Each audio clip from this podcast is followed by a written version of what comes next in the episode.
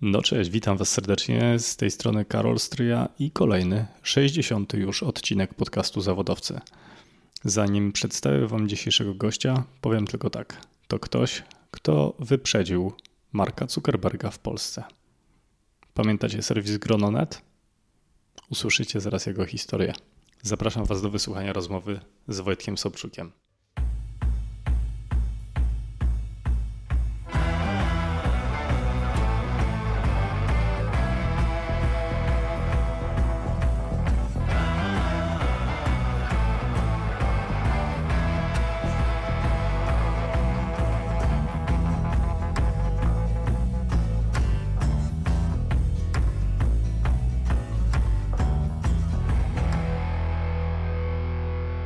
Cię serdecznie przede wszystkim w kolejnym odcinku podcastu Zawodowcy. Bardzo dziękuję, że przyjąłeś zaproszenie do niego. Bardzo dziękuję za zaproszenie. Jest mi miło tu być. Trochę się naczekałem na tą przyjemność, ale wreszcie się wydarzyło. No, słuchaj, to e, i ty się naczekałeś, i zawodowcy się naczekali, bo jesteś e, zajętym człowiekiem, który prowadzi interesy na wielu różnych krańcach świata, także cieszę się, że w końcu możemy się spotkać. Ja również.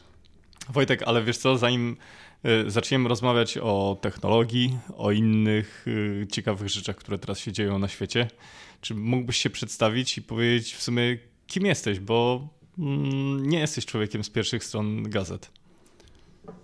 E, no kiedyś nie, pierwszej strony chyba nigdy nie miałem faktycznie, także tutaj e, słaby przytyk, Karol.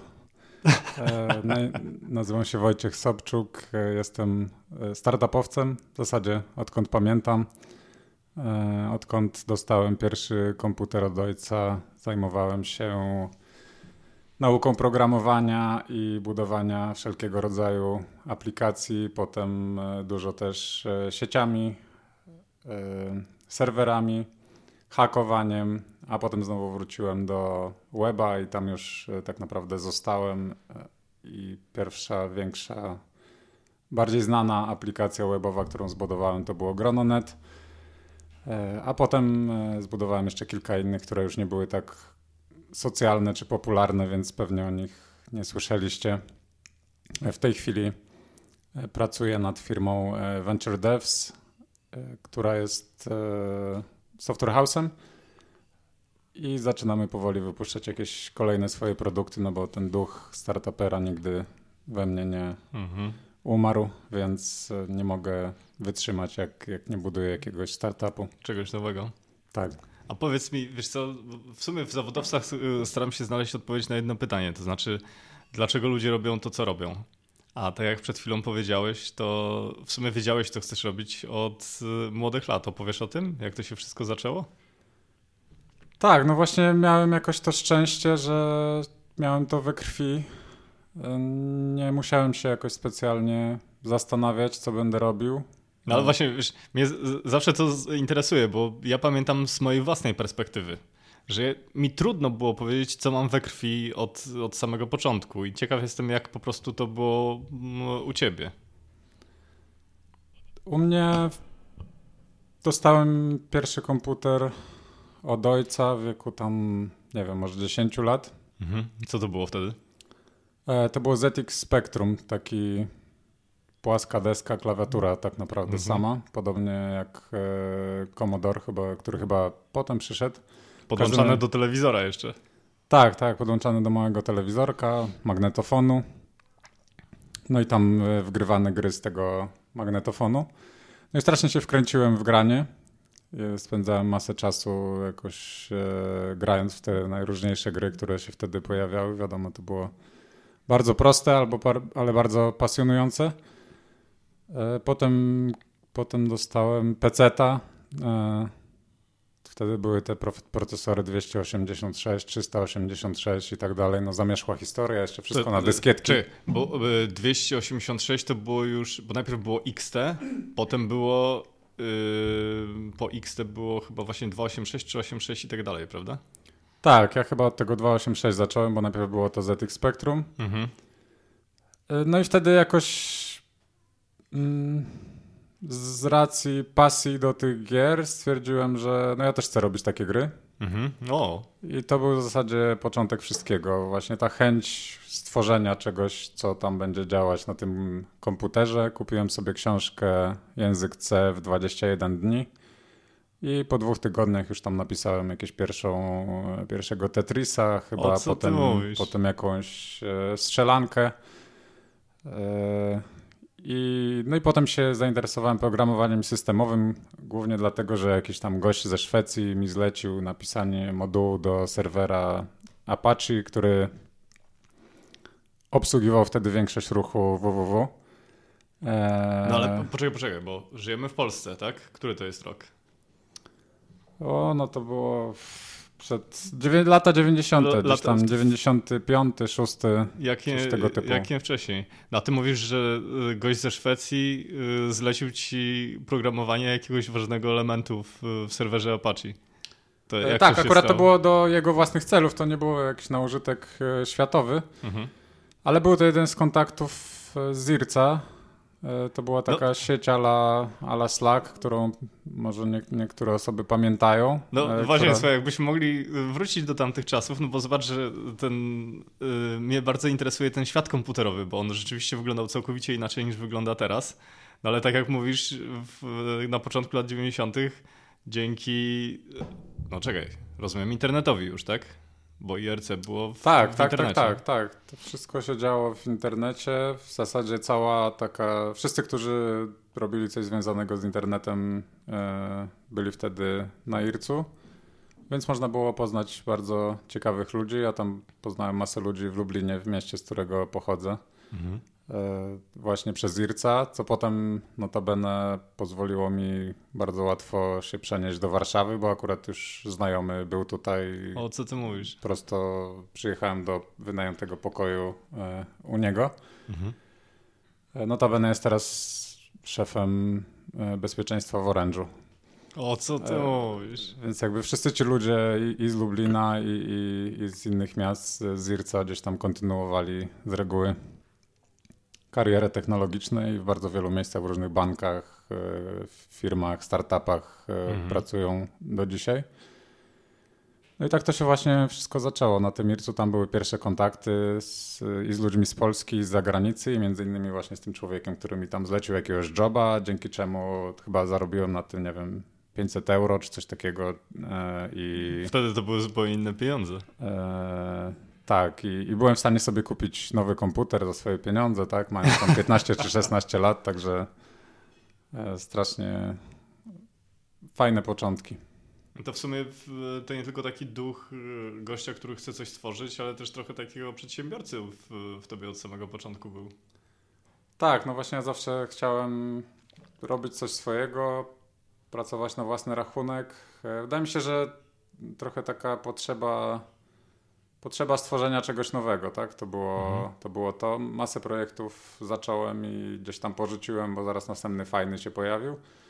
I pierwszy taki, który dociągnąłem do końca, może dlatego, że bardzo szybko wprowadziliśmy go na rynek, to było właśnie grono. Mhm.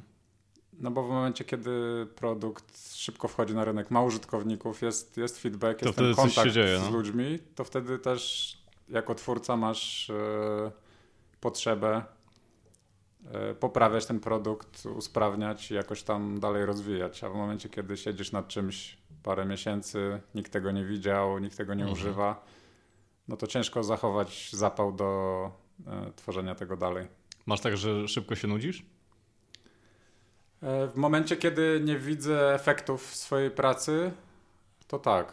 Dlatego właśnie staram się teraz, jeśli coś robię, no to szybko wychodzić z tym e, do ludzi na rynek, żeby e, zobaczyć, co oni sądzą i żeby zobaczyć to w akcji i to mhm. po prostu dodaje skrzydeł, żeby dalej e, pracować, pracować nad tematem.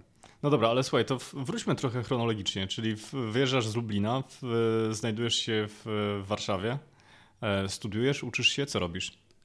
Tak, poszedłem na studia na informatykę na Uniwersytecie Warszawskim. Mhm.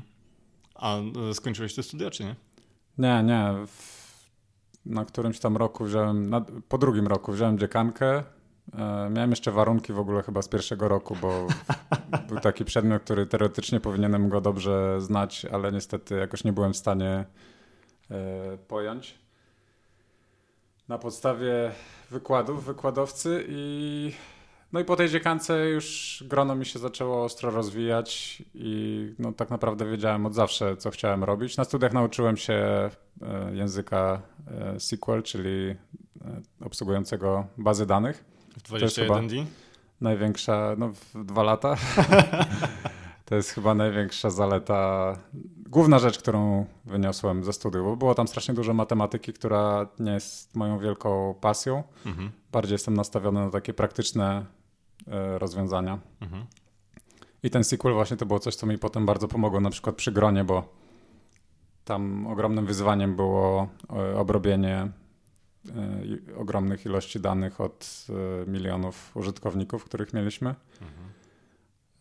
I ta wiedza ze studiów się przydała, no ale niestety studiów nie skończyłem, bo zająłem się na 100% już gronem Biznesem. wtedy. Wiesz co Wojtek, jeszcze tak w ramach dygresji, Ciekaw jestem ciebie. Y, ciekaw jestem, jak ty widzisz świat, w jaki sposób widzisz świat. Bo ja ci powiem, ja na przykład nie mam w ogóle zdolności takich y, analitycznych, związanych, nie wiem, z y, programowaniem, systematyzowaniem i tak dalej. Ja bardziej opieram się w, oceniając, analizując świat w oparciu o swoje uczucia i takie, wiesz, intuicje, przeświadczenie. Ja świat bardziej czuję niż widzę. A ciekaw jestem, jak jest u ciebie, w sensie, jakie masz takie zmysły swoje najbardziej wyostrzone? Znaczy ja na pewno jestem na tym krańcu technicznym, analitycznym. Mhm. E, bardzo często patrząc na coś najpierw reaguję uczuciami, a potem potrzebuję czasu, żeby usiąść i, i to spokojnie przeanalizować i wtedy dochodzę do całkiem ciekawych wniosków, mhm. bo z reguły większość rzeczy, na które patrzymy, ma jakieś tam drugie dno i często pierwsza intuicja podpowiada dobre rozwiązanie. Mhm. E, a często, kiedy siądzie się i przeanalizuje wszystkie detale, okazuje się, że trzeba to zrobić jakoś tam inaczej. Mhm. E, I szczerze mówiąc, przez długi czas no, tak naprawdę byłem programistą i skupiałem się na części technologicznej przedsięwzięć i starałem się odsunąć od siebie ten cały świat i jego e, problemy. Mhm. Ale to przez ostatnie no, 10 lat już e, zacząłem wchodzić bardziej w te kwestie biznesowe, w jakieś stanowiska zarządcze e, i tak dalej. I, I to powoduje, że muszę właśnie na spokojnie, na chłodno patrzeć na różne problemy, które się pojawiają i, i analizować ze wszystkich stron. I na koniec jakąś trzeba podjąć decyzję, niestety. Mhm.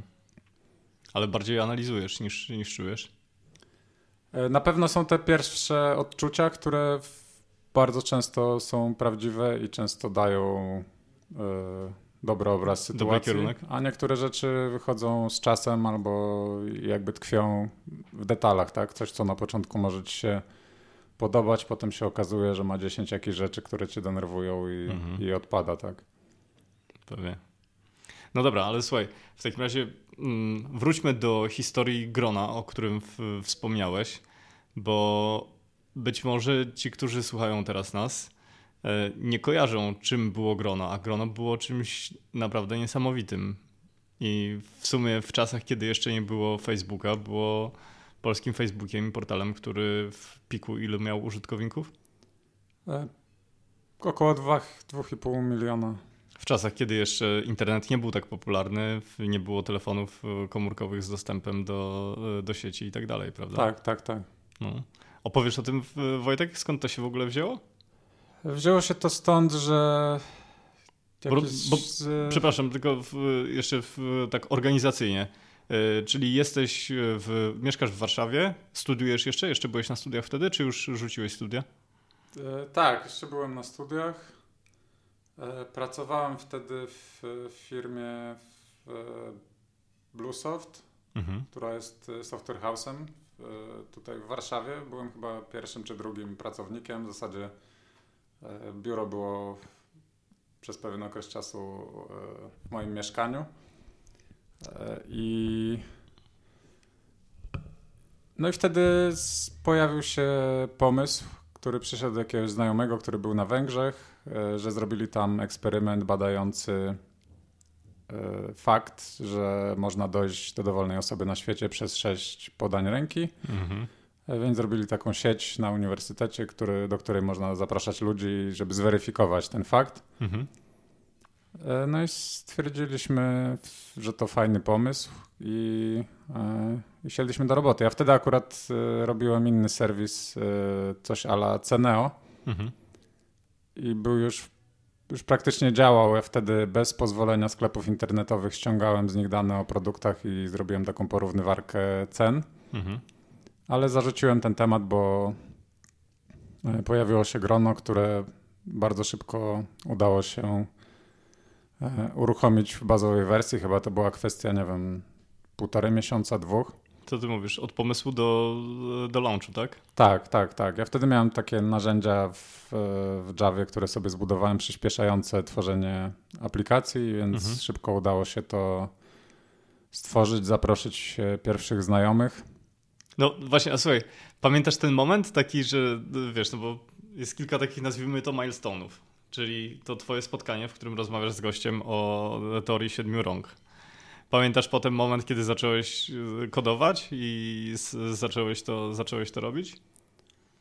E, tak, no jakby tam wiedziałem, że to nie będzie jakieś ogromne przedsięwzięcie, no bo w pierwszej wersji mieliśmy listę znajomych, wiadomości.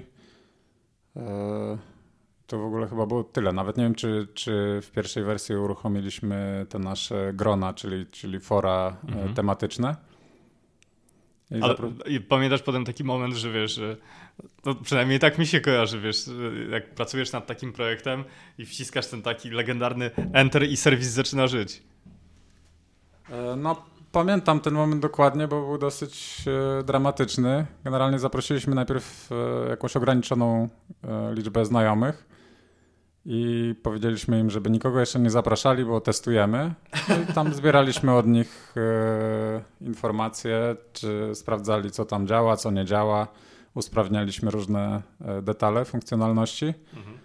No i pewnego dnia stwierdziliśmy, OK, no już wystarczająco dobrze działa, żeby wystartować i napisaliśmy do wszystkich mailing, że dobra, słuchajcie, teraz startujcie, zapraszajcie kogo się da. Który to był rok? E, to był 2004. Mhm. I, no i wtedy po prostu nastąpił wybuch, bo okazało się, że zaprosili wszystkich, a ci wszyscy zaprosili jeszcze wszystkich i po prostu no, w ciągu tygodnia już serwery przestały działać i pojawił się problem, że w ogóle serwis y, działał.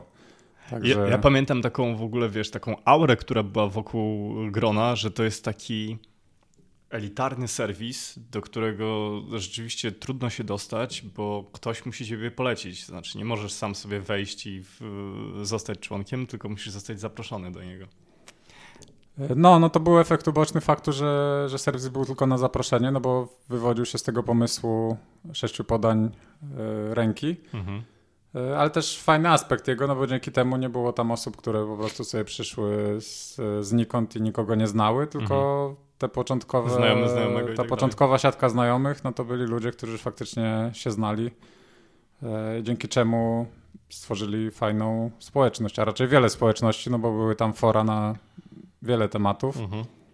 które strasznie fajnie działały i myślę, że to jest główna, to była główna wartość i główna rzecz, której żałuję, bo mogliśmy w momencie, kiedy wchodził Facebook, skupić się właśnie na tych y, gronach tematycznych. Mhm i tak naprawdę serwis by przeżył i pewnie się rozwinął. Można było to wprowadzić jako rozwiązanie dla firm chociażby. E, I, no, i, no i ciągnąć ten temat dalej. No ale to była moja pierwsza firma, nie za bardzo miałem doświadczenie i też byłem skupiony głównie na tej kwestii technologicznej, a nie strategicznej, niestety. I potoczyło się tak, jak się potoczyło. Ale wiesz co, y, słuchaj, mnie właśnie interesuje ten, ten moment, te takie początki, bo tak jak z tego, co, co mówiłeś, to w sumie projektowałeś to i rozpoczynałeś to w spokoju, tak? W, gdzieś tam w akademiku czy w wynajmowanym mieszkaniu. Tak, tak, tak. I to był rzeczywiście taki projekt, nazwijmy to garażowy, który uruchomiłeś nie, nie posiadając zaplecza firmy, pracowników, funduszu venture capital i, i całej reszty. To były całkowicie inne czasy. Tak, tak, dokładnie. No to było 100% garażowe i 100% bez żadnych e, funduszy. E, finansowałem to sam.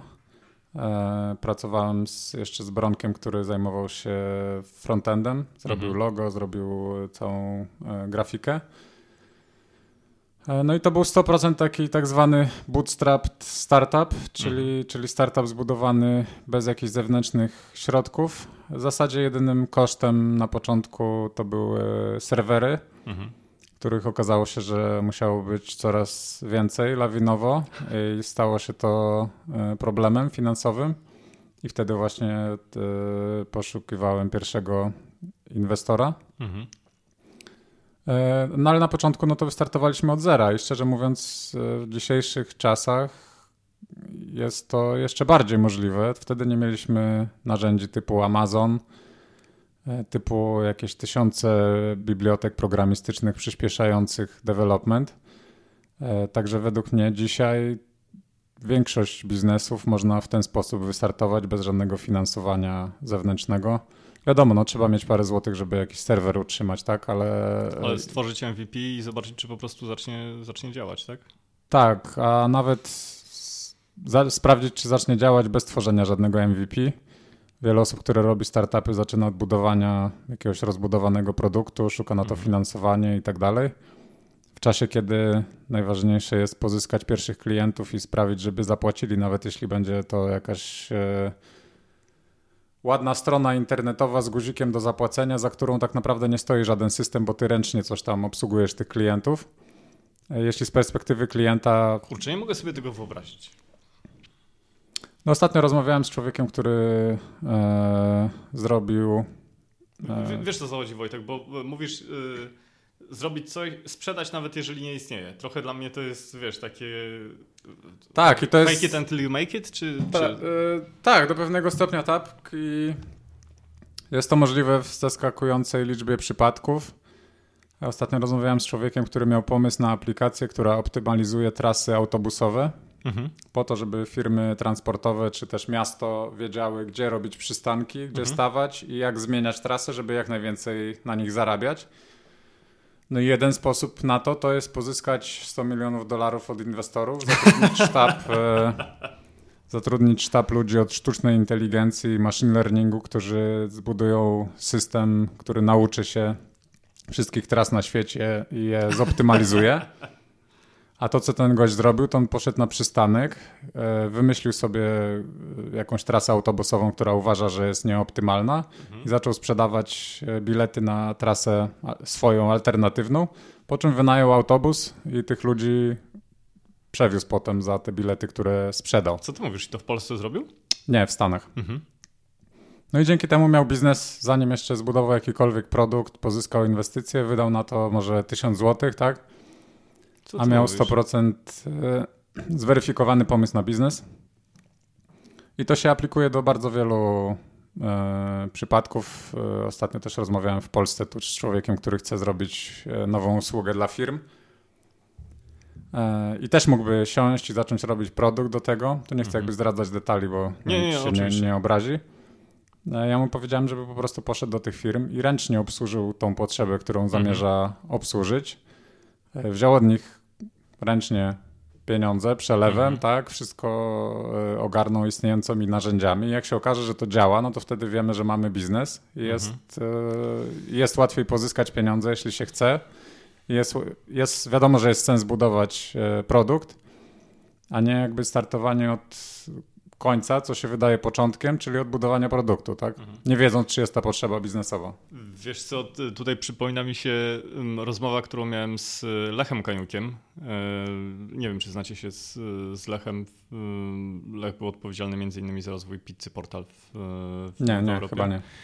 E, I Lech właśnie mówił, że zbyt wiele startupów myśli w kontekście dobra, musimy zamknąć kolejną rundę, musimy, wiesz, znaleźć kapitał e, i, i, sponsorów na nasz pomysł, zamiast po prostu wziąć i sprzedawać pomysł ten, który macie w, w, w tym momencie i, i szukać finansowania na własną rękę. No dokładnie, no ja bym się nie odważył w tej chwili szukać finansowania, zanim pomysł nie został zweryfikowany, bo uważam, że wzięcie od kogoś pieniędzy jest to odpowiedzialność, tak? I Mhm. jeśli mam zamiar wydawać czyjeś pieniądze, no to chciałbym mieć pewność, że coś z tego będzie. Mhm. E, bo no chociażby w przypadku Grona już e, tak naprawdę wydaliśmy pieniądze inwestorów, a oni na tym nie zarobili i Mhm. było to słabe. E, nie chciałbym osobiście czegoś takiego powtarzać. E, więc no podobne podejście zalecam też wszystkim, którzy chcą budować jakieś nowe produkty, bo po pierwsze sprawdzając rynek wcześniej i faktycznie sprzedając ten produkt zanim on jeszcze istnieje, e, po pierwsze nie ryzykujemy, że przepalimy czyjeś pieniądze i nic z tego nie będzie, Mhm. a po drugie oszczędzamy czas i swój i wszystkich innych zaangażowanych w temat, bo lepiej jest poświęcić swój czas na pracę nad czymś, co na pewno zadziała, niż e, metodą prób i błędów sprawdzać, czy coś, coś z tego będzie, tak? E, No i ta metoda prób i błędów też potrafi dzia- e, działać, tak? Często tematy, które słabo wyglądają, na koniec wychodzą. Na pewno robienie czegokolwiek jest lepsze niż e, robienie niczego, no ale jak już coś robić, no to lepiej robić e, coś, co ma Coś, co ma sens. coś, co ma sens i coś, w czym jesteśmy w stanie e, zwiększyć szanse powodzenia do maksimum. To jest coś, w zasadzie. czego, coś, czego nie można sprzedać bez pieniędzy, tak samo jest mało prawdopodobne, że sprzedasz mając y, pieniądze, w sensie finansowanie, prawda? Dokładnie, dokładnie. No to jest jakby podstawowa e, zasada wielkich inwestorów Warrena Buffetta, Raya Dalio czy, czy innych jest taka, żeby e, nie tracić pieniędzy, tak? Czyli o co tutaj chodzi? Chodzi o to, żeby w momencie, zanim w coś zainwestuję, zminimalizować ryzyko do absolutnego minimum, Mhm. co nam praktycznie gwarantuje, że na tym nie stracimy, a bardzo możliwe, że zarobimy. I angażowanie swojego czasu w jakieś przedsięwzięcie jest taką samą inwestycją jak angażowanie pieniędzy, bo równie dobrze można w tym czasie pracować dla kogoś e, albo nad Jasne. czymś innym i, Mhm. i zarobić te pieniądze. Także uważam, że tu należy stosować tą samą zasadę, e, którą stosujemy w e, inwestowaniu. Wojtek, chciałbym jeszcze, jeżeli pozwolisz, y, wrócić trochę do historii Grona, ponieważ w sumie to był projekt, który był na ustach bardzo, bardzo, bardzo wielu y, ludzi. No tak jak powiedziałeś, mieliście 2 miliony użytkowników w zupełnie innych czasach, tak? Y, Czyli można byłoby powiedzieć, że pewnie nie wiem, pół internetu korzystało z waszego serwisu w pewnym momencie.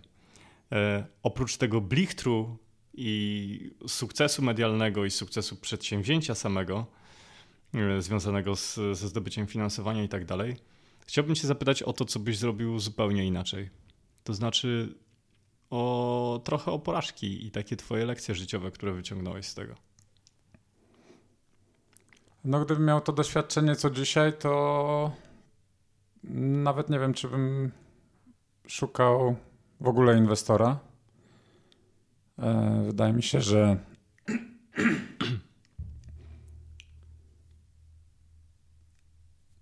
głównym problemem u nas e, było rozrost, e, rozbudowa organizacji ponad nasze możliwości finansowe. To znaczy spółka gdzieś tam była na granicy dochodowości pewnie, ale nigdy tak naprawdę nie była na plusie, bo Bo, e, słuchaj, bo to też były inne czasy, prawda? Wy sprzedawaliście reklamy, czy jaki był wasz, wasz model biznesu? no tam były dwa modele, jeden to była reklama, Mhm. Postaci banerów, tak? tak i tutaj główny problem był taki, że byliśmy jeszcze paradoksalnie za mali, żeby mieć te jakby naj, największy kawałek tortu reklamowego. Mhm. E, a drugim źródłem były, e, były, byli gronowładni, czyli taka dodatkowa usługa w serwisie, która była płatna SMS-ami. Nie było wtedy żadnych innych e, płatności sensownych tak naprawdę.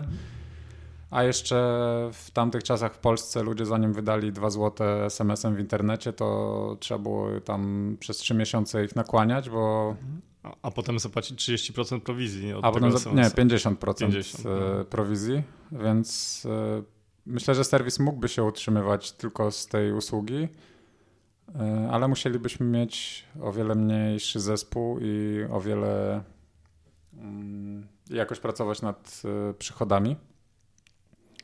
Ale główna rzecz, jaką bym zmienił, to dramatycznie bym zmniejszył e, wielkość zespołu i liczbę funkcjonalności, które staraliśmy się budować bo robiliśmy jakieś tam dziesiątki rzeczy, wypuszczaliśmy nowe funkcje, I na koniec dnia no bardzo wiele z nich nie miało jakiejś ogromnej używalności. Mhm. Teraz jak o tym myślę, no to wydaje mi się, że jeśli, nawet jeśli byłbym jedynym programistą w firmie i wypuszczałbym jedną funkcję na miesiąc, no to efekt by był taki sam jak e, albo lepszy niż, niż to, co zrobiliśmy ogromnym zespołem. I nie chodzi tutaj o umniejszanie temu zespołowi, bo byli to świetni ludzie, mhm. tylko po prostu nasza strategia była e, słaba. Bo... Dużo za dużo w zbyt krótkim czasie, tak? Tak, za dużo budowaliśmy. E, i generowało to za duże koszta dla firmy. Mhm. Po prostu firma nie była jakby jakoś stabilnie finansowo, generalnie była takim e, rozpędzonym bykiem, który liczy na to, że autostrada się nie skończy nigdy ścianą, tak? którą ten byk e, palnie. A tak się właśnie skończyło, no bo przyszła nasza klasa, przyszedł Facebook, zmieniła się moda.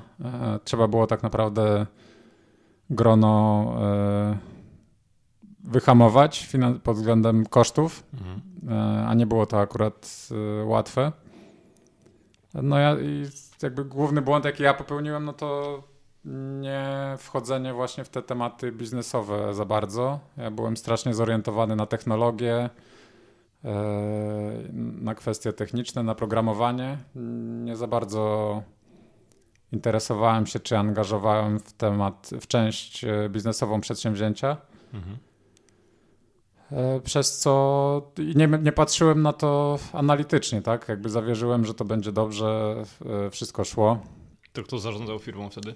Miałem wspólnika Roberta, który, mhm. który był prezesem i, i zarządzał. I właśnie żałuję, że nie, ja nie byłem w to bardziej zaangażowany no wtedy co prawda no nie miałem też takiej wiedzy, ale przynajmniej mógłbym to obserwować i jakoś na to wpływać i jakoś się tym zainteresować, a generalnie będąc programistą y, miałem alergię do kwestii formalnych, do firmy i tak mhm. dalej. Chciałem po prostu sobie tworzyć tam w tym swoim świecie, tak. A, I szczerze mówiąc uważałem, że jakby programista jest Bogiem, który może wszystko i on tu jakby rządzi rządzi światem, rządzi tą technologią, tak? rządzi całym mhm. projektem. E, no a teraz jakby widzę, że owszem, praca programisty jest bardzo ważna, tylko bez e, sensownej strategii i biznesowej, i, i zwłaszcza produktowej, no to programista dużej różnicy nie zrobi, bo jeśli jest programista. Pracą, no, wykonawcą. Tak, no jeśli on realizuje strategię, która nie ma sensu, tak, no to choćby był najlepszym magikiem mm -hmm. technologicznym, to to nic z tego nie wyjdzie, tak? No prawda jest taka, że to nie chodzi o programowanie i tworzenie rozwiązań sztuka dla sztuki, tylko chodzi o to, żeby z tego ktoś korzystał na końcu. Nie? Dokładnie, dokładnie. No wtedy jakby właśnie ta sztuka dla sztuki była dla mnie dosyć ważna. Zawsze byłem zwolennikiem prostych rozwiązań, mhm. ale za późno wszedłem na ten poziom myślenia strategicznego, produktowego e, i za bardzo się właśnie zapędziłem w te konkretne funkcjonalności rozwiązania. A czego najlepszego się nauczyłeś? Czego dobrego doświadczyłeś w gronie? O, to długo by wymieniać, no jakby... No, słuchaj, jesteśmy w podcaście, mamy czas. e, no na pewno budowanie zespołu, jakby pracy zespołowej, e, wszystkiego. No bo, Wojtek, czekaj, bo w sumie miałeś 20, 20 e, kilka lat, tak? I zacząłeś firmę, która zatrudniała, tak jak powiedziałeś, w szczycie około 80 osób. Yy, I z jednej strony mówisz, że się trochę e, odizolowałeś, w sensie zamknąłeś się w, w tym świecie takim swoim programowania, no ale jakby nie patrzeć, no to, to tą firmę rozwinąłeś do tej. Tak, do tak. No jakby no nie, chcąc, nie chcąc, nauczyłem się bardzo dużo i o kwestiach właśnie formalnych, tak, spółek i tak mhm. dalej, i tak dalej, i o kwestiach inwestycyjnych, całe pozyskiwanie e, inwestycji, negocjacje sposób, w jaki to się robi, w ogóle całe podejście biznesowe, tak? Ja jako programista zawsze wszystkim mówiłem wprost y, prawdę, to co miałem na myśli, tak? Mhm. Okazuje się, że to nie jest najlepsza strategia, zwłaszcza y, w biznesie, bo trzeba rzeczy prezentować w sposób wspierający cele, które chce się osiągnąć. I nie chodzi tu o kłamstwo, tak? Tylko mhm. odpowiednie formułowanie myśli i takie paplanie wprost tego, co się myśli, to nie jest super rozwiązanie. E, więc jakby tak naprawdę przy gronie no, przerodziłem się z, z takiego umysłu stricte programistycznego, którym byłem, w umysł taki trochę bardziej w kierunku właśnie biznesowym i produktowym. Na pewno no, super doświadczeniem było i, i, i budowanie, i, i, współpraca z całym naszym zespołem. No też wiedza w temacie sprzedaży, reklamy, marketingu, PR-u, tak, mhm. jakie komunikaty trafiają do ludzi, jakie nie. E, też właśnie to pierwsza wiedza sprzedażowa, która według mnie jest e, kluczowa tak naprawdę dla każdego. E, czyli, że po pierwsze w sprzedaży należy sprzedawać marzenia, a po drugie komunikat powinien być maksymalnie prosty i zorientowany na korzyść tego, kto słucha, tak? Nie jest istotne, jaki super produkt mamy i co my chcemy osiągnąć, tak? Bo każdy, kto chce kupić ten produkt, czy go używać, myśli o swoich y, interesach i o swoich uczuciach. Y, więc i to jest zasada, którą wiele osób zapomina, nawet nie wiem, wielu copywriterów, których znam, E, zamiast zorientować wszystko na tą korzyść użytkownika, myśli o, o tym, co oni chcą przekazać. Jacy tak? jesteśmy zajebiści. Tak, więc nawet osoby, jakby, których zawodem teoretycznie powinno być właśnie sprzedawanie, nie, e, nie wiedzą tych rzeczy, więc nawet szczerze mówiąc, ostatnio w, e, u siebie w firmie Venture Dev zrobiłem prezentację na temat sprzedaży. Co jest trochę dziwne, że jakby płynie to, płynęło to z moich ust, mhm. gdzie ja nie jestem formalnie sprzedawcą, no ale już miałem tak dużo do czynienia z tematem, że wydaje mi się, że byłem w stanie to podać w sposób zrozumiały dla osób, które z tematem nie mają wiele do czynienia, bo sam przeszedłem tą drogę od y, osoby, która jest kompletnie antysprzedażowa, nienawidzi klientów, uważa ich tylko za jakąś tam przeszkadzajkę, tak? Do osoby, która no, ro, zaczyna rozumieć, jak ta sprzedaż y, działa. Czyli to jednak takie e, consumer focused approach jest, jest jednak słusznym podejściem.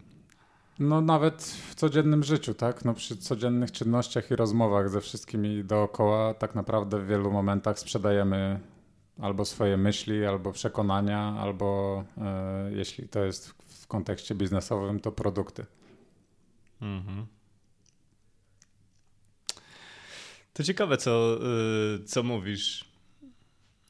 A powiedz mi, Wojtek, czy to, w jaki sposób się rozwijasz, zmieniasz i tak dalej, bazujesz przede wszystkim na, swoim, na swoich tych doświadczeniach, czy uczysz się w jakiś inny sposób jeszcze, w sensie czytasz coś, yy, oglądasz, nie wiem, filmy i tak dalej, czy, czy po prostu to jest wynik twoich doświadczeń i późniejszej analizy myślenia o tym?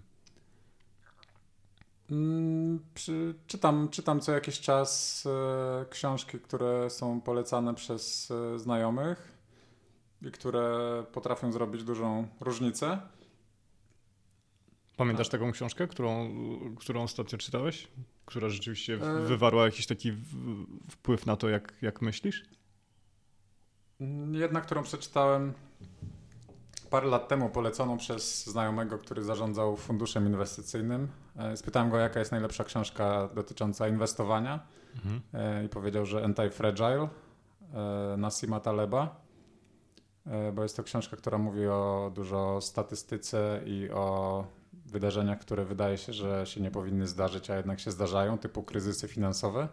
Mhm. E, jak zarządzać swoimi finansami, żeby być bezpiecznym w takich sytuacjach i po pierwsze nie tracić, tak? Ta główna zasada Warrena Buffetta. Raya Dalio czy Warrena Buffetta. E, więc to była książka, którą mogę polecić i to ona też się stosuje do codziennego życia tak naprawdę.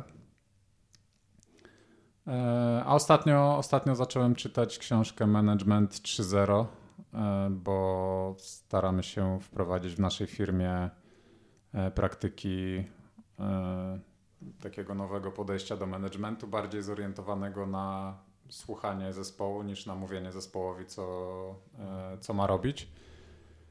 No, jakby to są takie dwie główne, które, które najbardziej pamiętam. Natomiast Szczerze mówiąc, im więcej mam doświadczenia, tym bardziej widzę, że mm, wyłonienie najlepszej strategii życiowej powinno polegać na poświęceniu czasu na myślenie o niej.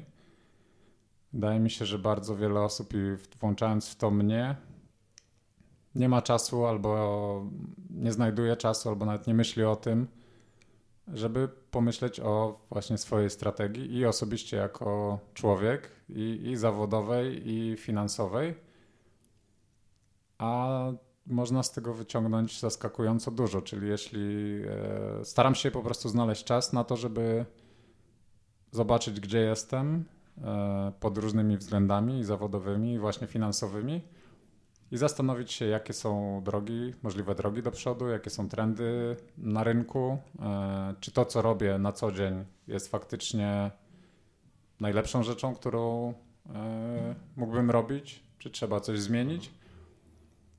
I wydaje mi się, że to jest coś, co daje najlepsze efekty, czyli ten czas na refleksję i czas na myślenie strategiczne, czas na oderwanie się od codzienności i zaplanowanie sobie swojego życia, tak? E, prowadząc firmę, nie da się tego zrobić bez e, właśnie sesji strategicznych, ustawiania jakichś globalnych, e, dużych celów i dążenia do nich. No bo inaczej kręcisz się w kółko i tak naprawdę nie idziesz w żadnym mhm. sensownym kierunku. I wydaje mi się, że to samo stosuje się do życia i to bez względu na ilość doświadczenia e, warto poświęcić ten czas i przemyśleć. I warto właśnie opierać swoje działania na swoich przemyśleniach i swoich przekonaniach po przetworzeniu tego wszystkiego, co do nas e, dociera, bo z mediów docierają do nas e, głównie kłamstwa, albo e, jeśli nie nazwać tego kłamstwami, no to Półprawdy? Trzy, półprawdy, no trzy, trzykrotnie zmodyfikowane, tak? Jedno mhm. jest to, co się dzieje naprawdę, potem jest to, co ktoś mówi do mediów, a potem jest to, co media publikują, tak? Więc na dwóch mhm. etapach jest, są jakieś tam modyfikacje i w momencie, jak ktoś telewizji krzyczy, żeby kupić akcję X, tak, no to z reguły znaczy, że nie należy jej kupować, e, bo już to zostało dwa razy przetworzone i ktoś po coś e, no tą tak. informację e, daje. Dlatego właśnie tu jest istotne, istotna kwestia tego samodzielnego myślenia i obserwowania trendów. I tu można do tego czasu strategicznego właśnie włączyć rozmowy z osobami, które się znają na danych tematach, tak? No bo mhm każdy praktycznie ma znajomego, który gdzieś tam siedzi w inwestycjach, tak? Każdy ma znajomego, mhm. który e, buduje czy budował jakieś przedsiębiorstwo. E, a nawet e, odzywając się do osoby, której nie znamy, a, a która się zna w jakimś temacie, bardzo często ta osoba jest chętna spotkać się, jakoś tam doradzić. Masz takie doświadczenia? Tak, tak. No, E, do mnie zdarza się, że odzywają się jacyś startupowcy z prośbą o pomoc. Teraz e, ostatnio widziałem się z Rafałem e, z, od fotki.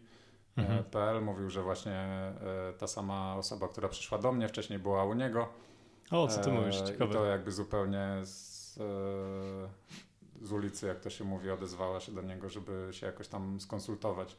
Także są źródła wiedzy, E, osób doświadczonych, których, które można wykorzystać do, do tych własnych przemyśleń e, strategicznych, a najważniejsze to, żeby samemu myśleć i samemu weryfikować to, co się dzieje, bo z, słuchając właśnie mediów i, i, pobierając informacje z zewnątrz, no nie można im ufać, bo jeśli media mówią, żeby coś kupować i wszyscy to kupią, no to, to znaczy, że zaraz będą spadki, tak?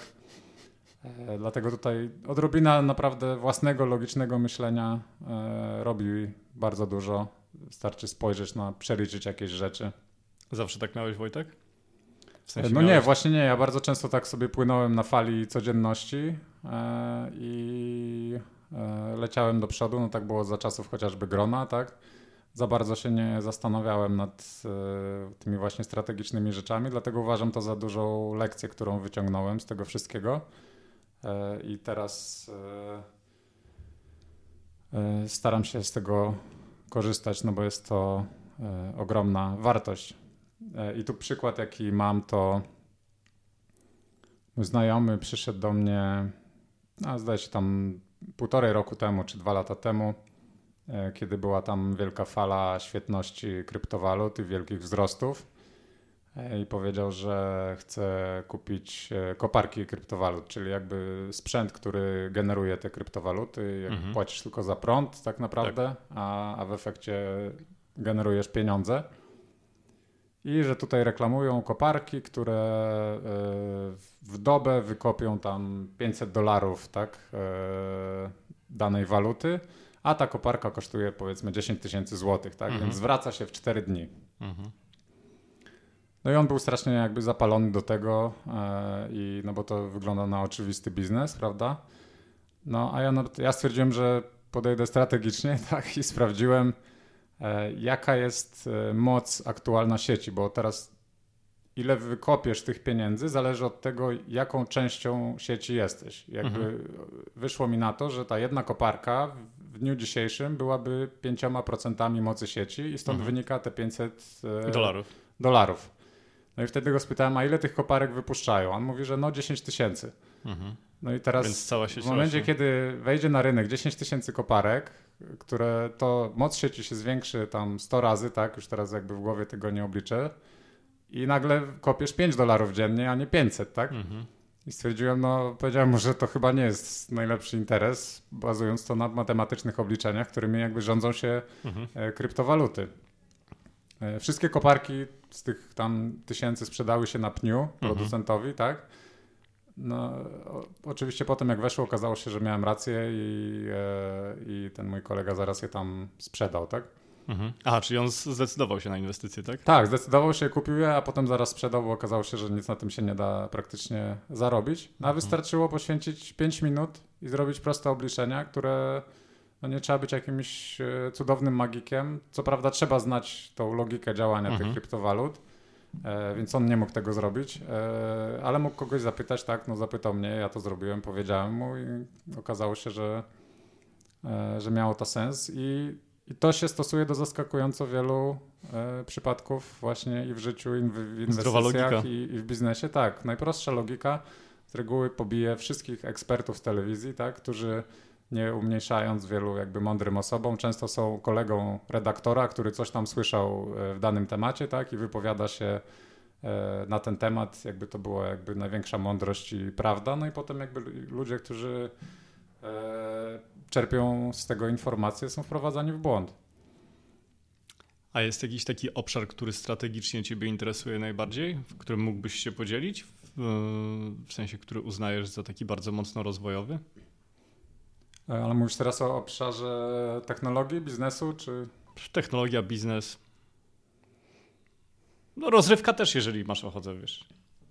E, no na pewno, na pewno ten cały blockchain, który przeżył swój nadmierny przerost e, prawie już dwa lata temu i taki szał i potem przez ostatnie tam półtorej roku się, się uspokoił, były ogromne spadki. I weryfikacja tych wszystkich projektów, bo wtedy dwa lata temu wszyscy uważali, że blockchain to można zastosować do wszystkiego i było tyle takich durnych zastosowań, że aż się słabo e, robiło. No to był ten etap ICO, w sensie ICO było tak, na, ka tak, na, każdy tak, możliwy tak. temat. No, jakby gdybym Zdrowie, chciał, rozrywka i tak dalej. chciał kupić parę Lamborghini, to, to gwarantuję wam, że też bym wypuścił wtedy ICO, ale nie lubię jakby przekrętów i oszustwa, więc, no. więc tego nie zrobiłem. E, blockchain nadal się nie stosuje do wszystkiego, tak? E, a wielu ludzi jeszcze próbuje e, stosować go do wszystkiego i uważają, że to jest jakby magiczne jakieś tam rozwiązanie. Natomiast ma bardzo wiele zastosowań obiecujących. Może, może zastąpić w dużej mierze takie rzeczy jak ubezpieczenia, banki, transakcje oczywiście i kartowe, i, i gotówkowe. E, no i bardzo wiele innych. Natomiast tutaj też trzeba właśnie stosować tą trzeźwą logikę i patrzeć, czy faktycznie w tym przypadku blockchain w ogóle dodaje jakąkolwiek wartość, tak? No niektórzy go stosują. No bo mówmy się, blockchain to jest baza danych, tak? Tylko wyglądająca inaczej niż standardowa przede wszystkim. E, no to jest coś więcej niż baza danych, bo chociażby taki Ether to jest komputer, który działa, w...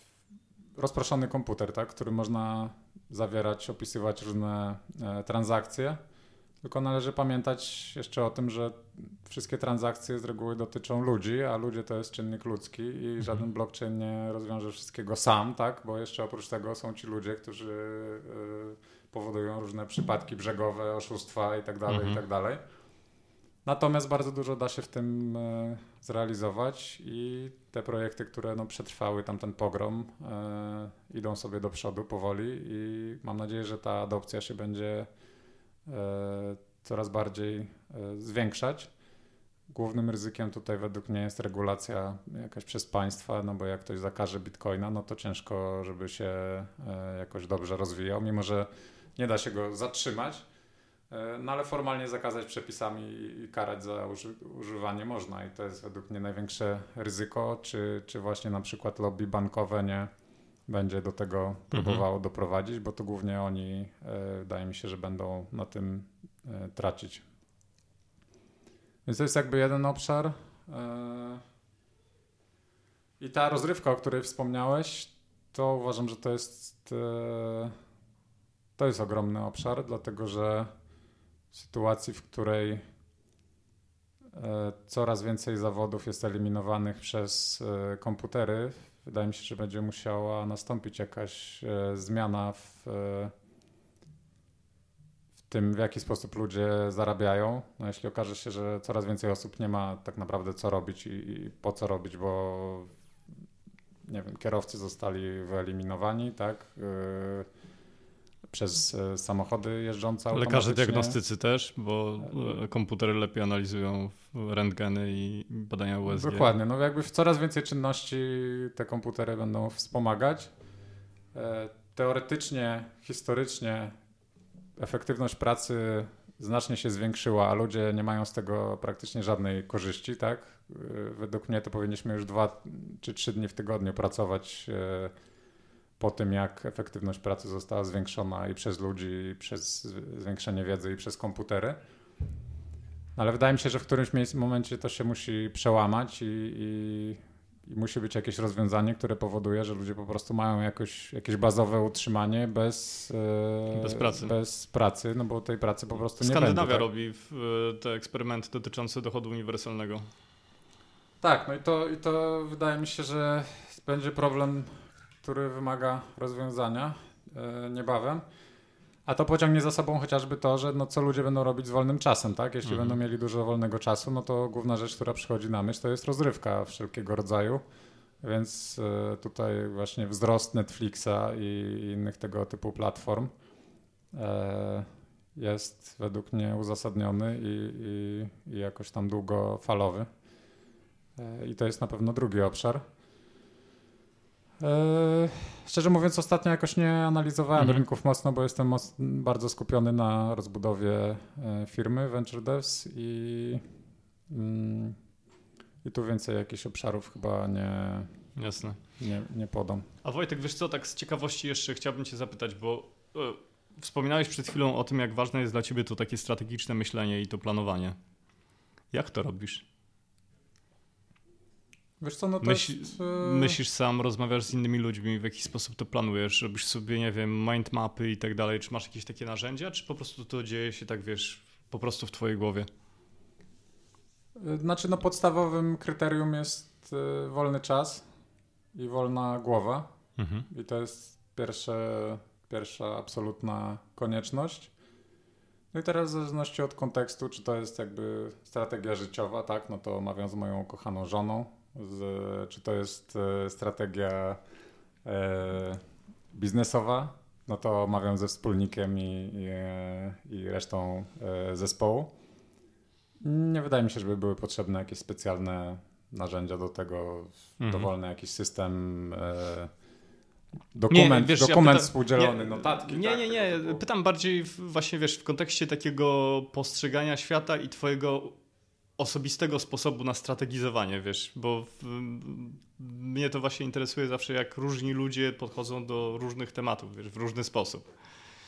I tak jak jeden mógłby, nie wiem, właśnie próbować budować mapy myśli, projektować i tak dalej, to ciekaw jestem, czy ty dysponujesz jakimiś takimi narzędziami, które wykorzystujesz do tego, żeby tworzyć te strategiczne y, plany. Ale z tego, co mówisz, po prostu dla ciebie jest najważniejszy ten proces taki myślenia i, i wolny czas i, i zastanowienie się nad tym i logika.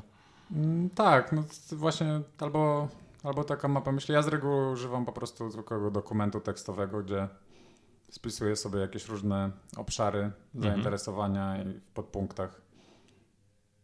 I to z reguły w zupełności wystarczy. Mhm. Hmm, ciekawe. A jak myślisz, że technologia będzie się zmieniała?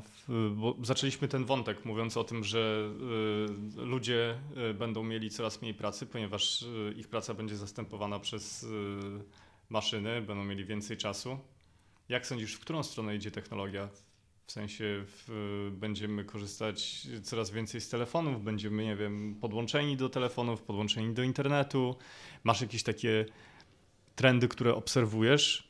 Tak samo jak obserwujesz y, kryptowaluty związane z technologią i Jak ci się wydaje, jak może wyglądać ten świat, w którym będziemy żyli za 5 albo 10 lat pod względem takim technologicznym? No, z tego co widzę, no to trend jest prosty, że wkracza jakby coraz bardziej w nasze życie, coraz głębiej. Ja staram się tego unikać. Nienawidzę smartwatchy, próbowałem jakby z jednego korzystać, ale oprócz tego, że jest ten telefon, który mnie cały czas denerwuje, to jeszcze, w którym notabene mam wyłączone wszystkie notyfikacje oprócz kalendarza, mhm. no bo nie idzie przetrwać e, dostając non-stop SMS-y, jakieś tam e, notyfikacje mailowe, slackowe i tak dalej, i tak dalej. Niektórzy to jakoś potrafią przetrwać, ja, ja nie potrafiłem, mam tylko przypomnienia z kalendarza, żeby pamiętać o spotkaniach. Mhm. No jak do tego jeszcze się dołoży smartwatcha, e, Alexę w domu, tak, jeszcze parę innych, mądry telewizor, tak, mądry samochód, mądrą lodówkę, no to po prostu nie idzie się już opędzić od tego, a wydaje mi się, że ludzkość jest troszkę bardziej analoga, analogowa mhm. i wydaje mi się, że ludzie no coraz e, bardziej są tym mm, tą wszechobecną technologią. Tak? tak, jest jakiś taki trochę overload, tak jak był app fatigue na telefonach, że ludzie co, już... co to jest app fatigue? No to jest ten, to zjawisko, że jakby był wielki boom, wszyscy instalowali aplikacje na telefony wszelkiej mhm. maści, a, a ostatnio już mi się odechciało. Już są jakieś tam pewne kluczowe, które mamy na telefonach, a już nie instalujemy każdej pierwszej lepszej, która przyjdzie, bo nie chcemy dostawać właśnie mhm. tych notyfikacji, nie chcemy w kółko próbować czegoś nowego. Więc to jakoś się tam ustabilizowało. I tu jestem ciekaw, szczerze mówiąc nie mam jakichś e, predykcji specjalnych, ale jestem ciekaw właśnie jak się potoczy ten, e, ten nadmiar technologii w naszych życiach. Czy zaczniemy jakoś świadomie się od tego uwalniać? Już, już e, niedawno i Android i iOS na telefonach wprowadzili badanie aktywności użytkownika, czyli można sobie sprawdzić, mhm. ile czasu się spędzało przy telefonie, właśnie po to, żeby Mieć jakoś, świadomość jakoś tego. To, tak, być może ograniczyć, uporządkować. E, więc jest to jakiś krok właśnie w kierunku uspokojenia tego e, przerostu technologii w naszym życiu i zastanawiam się, na ile to będzie szło dalej, na ile właśnie chociażby te skandale wszystkie, e, jeśli chodzi o prywatność, sprzedaż danych i tak dalej na Facebooku, na ile to przeraża ludzi, na ile nie zwracają na to uwagi, no bo jest po prostu wygodnie, tak? Dotychczas zawsze wygoda zwyciężała.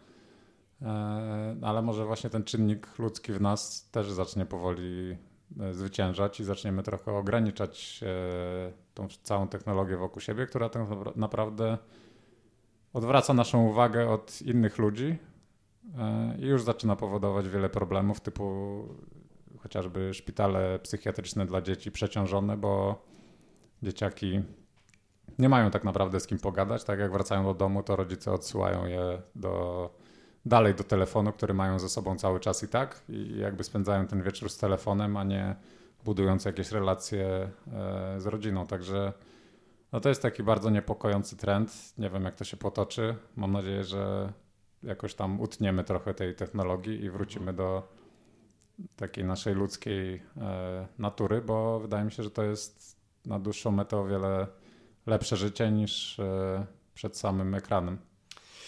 Ale wiesz co, ja w takich momentach, y, kiedy słyszę tego typu teorię, y, którą właśnie wysnułeś, y, przypominam... To, z ust, I to z ust programisty, który spędził młodość przed komputerem. Ale wiesz co, zawsze przytaczam sobie słowa Garego Wajnerczuka, którego osobiście bardzo lubię i bardzo cenię. I on powiedział jedną rzecz, że social media i świat ten, w którym żyjemy, nie zmienia nas, ale eksponuje nasze główne cechy. I ja na przykład powiem ci w jaki sposób, e, jak mówisz o tym, że rzeczywiście zgadzam się z tym, że coraz więcej ludzi żyje w tym wirtualnym świecie i nie buduje relacji. Ja natomiast mam takie doświadczenia, że dzięki social mediom, Twitterowi, Instagramowi i całej reszty, e, reszcie, mi udało się zbudować bardzo dużo relacji z żyjącymi ludźmi. W sensie, z którymi rozmawiam i z którymi mogę się wymienić opiniami, których mogę zapytać o coś i tak dalej. Także to jest chyba trochę tak, że wiesz, każde narzędzie można wykorzystać w jedną albo w drugą stronę. No tak, tylko trzeba to robić e, świadomie w jakimś celu, e, a nie po prostu w kółko oglądać e, filmiki na YouTubie, tak? Bo można przesiedzieć cały dzień. Ja szczerze mówiąc nie widzę jakiejś specjalnej wartości w, w tym kontencie, który gdzieś tam do mnie przylatuje właśnie i na Facebooku, i na YouTubie. Facebooka zacząłem niedawno używać, e, przez to, że e, jakieś tam moje hobby e, ma tam grupy z tym tematem związane. A wcześniej zacząłem używać YouTube'a, bo w ogóle nie używałem żadnego, żadnej z tych rzeczy. No i teraz tak wchodzę na tego YouTube'a. Jest tam jakiś taki sklejka filmików z różnych tematów. Jeden temat pooglądałem, drugi temat pooglądałem. Już tak naprawdę teraz to już nie widzę nic nowego. Fajne, odkryłem tam fajne rzeczy, mhm. ale nie widzę jakiejś wartości w tym, żeby siedzieć i oglądać dalej jakiś tam puszowany e, do mnie content. Wolę właśnie, nie wiem, spotkać się z kimś, poznać kogoś nowego, co faktycznie mhm. jest dużą wartością internetu i, i social mediów. Bardziej chyba internetu, no bo same social media, no to nie wydaje mi się, żeby one eksponowały nasze E, cechy, tylko bardziej budują fałszywy świat e, wokół e, nas, tak? Zawsze na wszystkich no. zdjęciach są uśmiechy, wszyscy są szczęśliwi, tak? Wiesz co, rozumiem to, co mówisz teraz, patrząc z perspektywy na to, na tą część twojej historii dotyczącej tego irca, kontaktów przez internet i tak dalej, bo tam rzeczywiście to było kwintesencją całości tego irca, było to, że wymienialiście się, wiesz, informacje, inspiracje i, i cała reszta, bez zdjęć, bez, bez lajków i bez serduszek. Tak, to był tylko tekst i to były jakby faktyczne rozmowy z ludźmi, tyle, że wiadomo, no tak jak przez telefon, tak, a nawet mniej, no bo nie było słychać głosu, ale była mhm. to wymiana myśli, było to coś kreatywnego. E, a nie jakby właśnie puste jakieś tam wrzucanie uśmiechniętych zdjęć. Są to, no to... super fajne, tak? Ja też jakby lubię, nie? Tylko jednak buduję to obraz.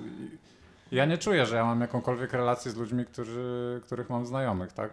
Dopóki nie. Dopóki nie, nie porozmawiasz to, na żywo. Tak, dopóki nie ma to przełożenia na żywo, no to dla mnie to jest jakby taki szum, tak? Mhm. No świetnie, że tam coś tam się dzieje, nie? Zapostowali fotki, no ale co, co z tego, nie? Co z tego?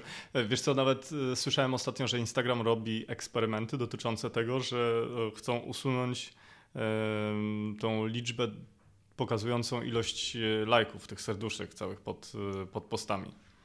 Tak, żeby ludzie nie, mniej zwracali uwagę na to, czy coś jest popularne, czy jest mniej popularne i bardziej odwoływali się do własnego uczucia i własnego przeświadczenia i własnych preferencji, czy im się coś podoba, czy, czy nie.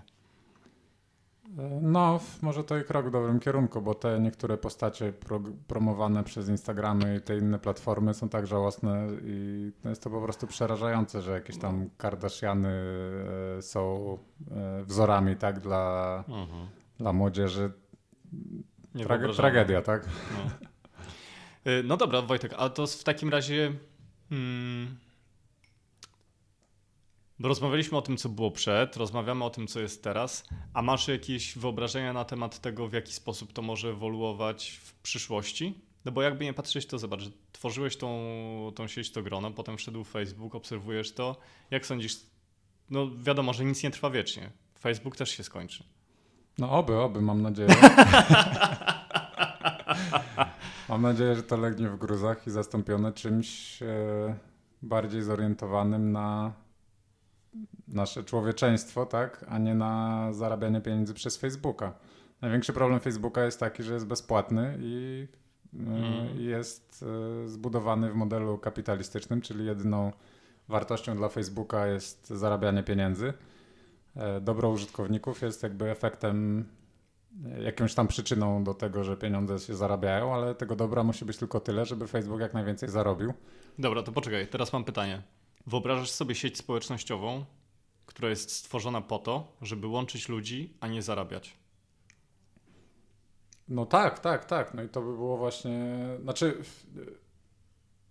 metod na zarabianie jest wiele, tak? Można. E, w jaki sposób ta sieć się musi utrzymywać? No, do tego zmierzam. E, może się ona utrzymywać z dotacji rządowych, unijnych, cokolwiek. Może się utrzymywać od e, opłat od użytkowników jakby w momencie, kiedy coś jest dla mnie, ja wyciągam mhm. z tego wartość, no to ja jestem w stanie za to zapłacić, tak?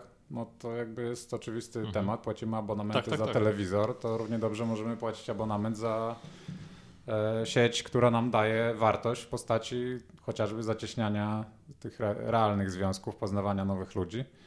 E, notabene właśnie taką sieć e, zbudowałem i, i będę wypuszczał e, niebawem.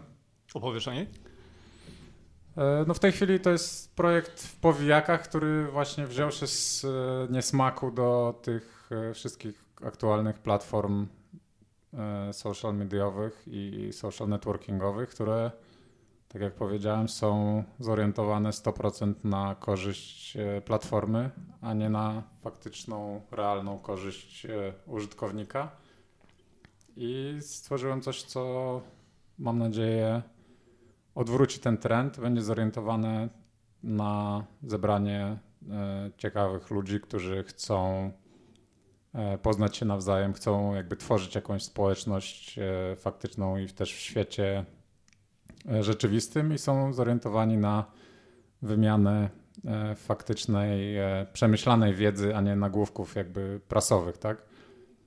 I wydaje mi się, że akurat no, zbudowanie tego i utrzymanie, no to w dzisiejszych czasach no, nie wymaga jakichś żadnych wielkich środków. Nie chcę, żeby to był projekt e, super masowy, raczej e, z ograniczoną liczbą członków, przynajmniej na start.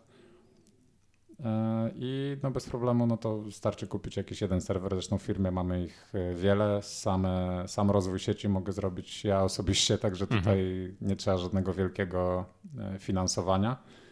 No co daje szansę, żeby ta sieć była faktycznie służyła użytkownikom, a nie, a nie służyła gdzieś tam korporacji, która chce zarobić jak najwięcej pieniędzy i nie obchodzi jak tych userów oszuka, tak? Mhm. Wiesz, to ciekawe, bo ostatnio patrzyłem na przychody Facebooka i Facebook teraz ma. Mogę się pomylić, ale w granicach 2 miliardów użytkowników. Przychody na poziomie 10 miliardów dolarów, czy, czy kilkunastu miliardów dolarów. I zobacz, że gdyby każdy z użytkowników zapłacił 5 dolarów rocznie, to mielibyśmy sieć bez reklam. No bez reklam, bez y, kradzieży, znaczy kradzieży, bez jakiejś tam, chyba też kradzieży, tak? W niektórych przypadkach tych e, wszystkich danych, aktywności i tak dalej, bez śledzenia tych wszystkich ludzi e, i to wszędzie w internecie. Nie wiem, czy wszyscy wiedzą, ale wchodząc na stronę, gdzie jest guzik polajkuj, e, inną niż Facebook, też jesteście śledzeni. Także no, byłoby, myślę, że świat by był piękniejszy, gdyby mhm. tak był skonstruowany. No dobrze, to umówmy się w ten sposób, że um, opowiemy w zawodowcach um, o Twoim nowym projekcie, jak będzie już um, widoczny. Pewnie, nie wiem czy to akurat dobre, bo na pewno będzie tylko na zaproszenie, więc tutaj... Spokojnie, podcasty nie są takie popularne, także wiesz, nie spodziewaj się, że nagle... No, twój tutaj rośnie w siłę dramatycznie, także już za, za parę miesięcy, jak ja uruchomię ten, swoją sieć, to tu już będą miliony osób i wiesz jakaś szturm się zrobi na serwer i się wywróci. Jednak mój plan e, zrobienia tego po kosztach nie zadziała. Słuchaj, i dokładnie tego samego Wojtek e, życzę Tobie w kontekście tego, tego projektu. Tymczasem super serdecznie Ci dziękuję za, za dzisiejszą rozmowę i mam nadzieję, że jeszcze kiedyś się usłyszymy w zawodowcach. Bardzo chętnie. Dzięki bardzo. Pozdrawiam wszystkich. Dzięki bardzo.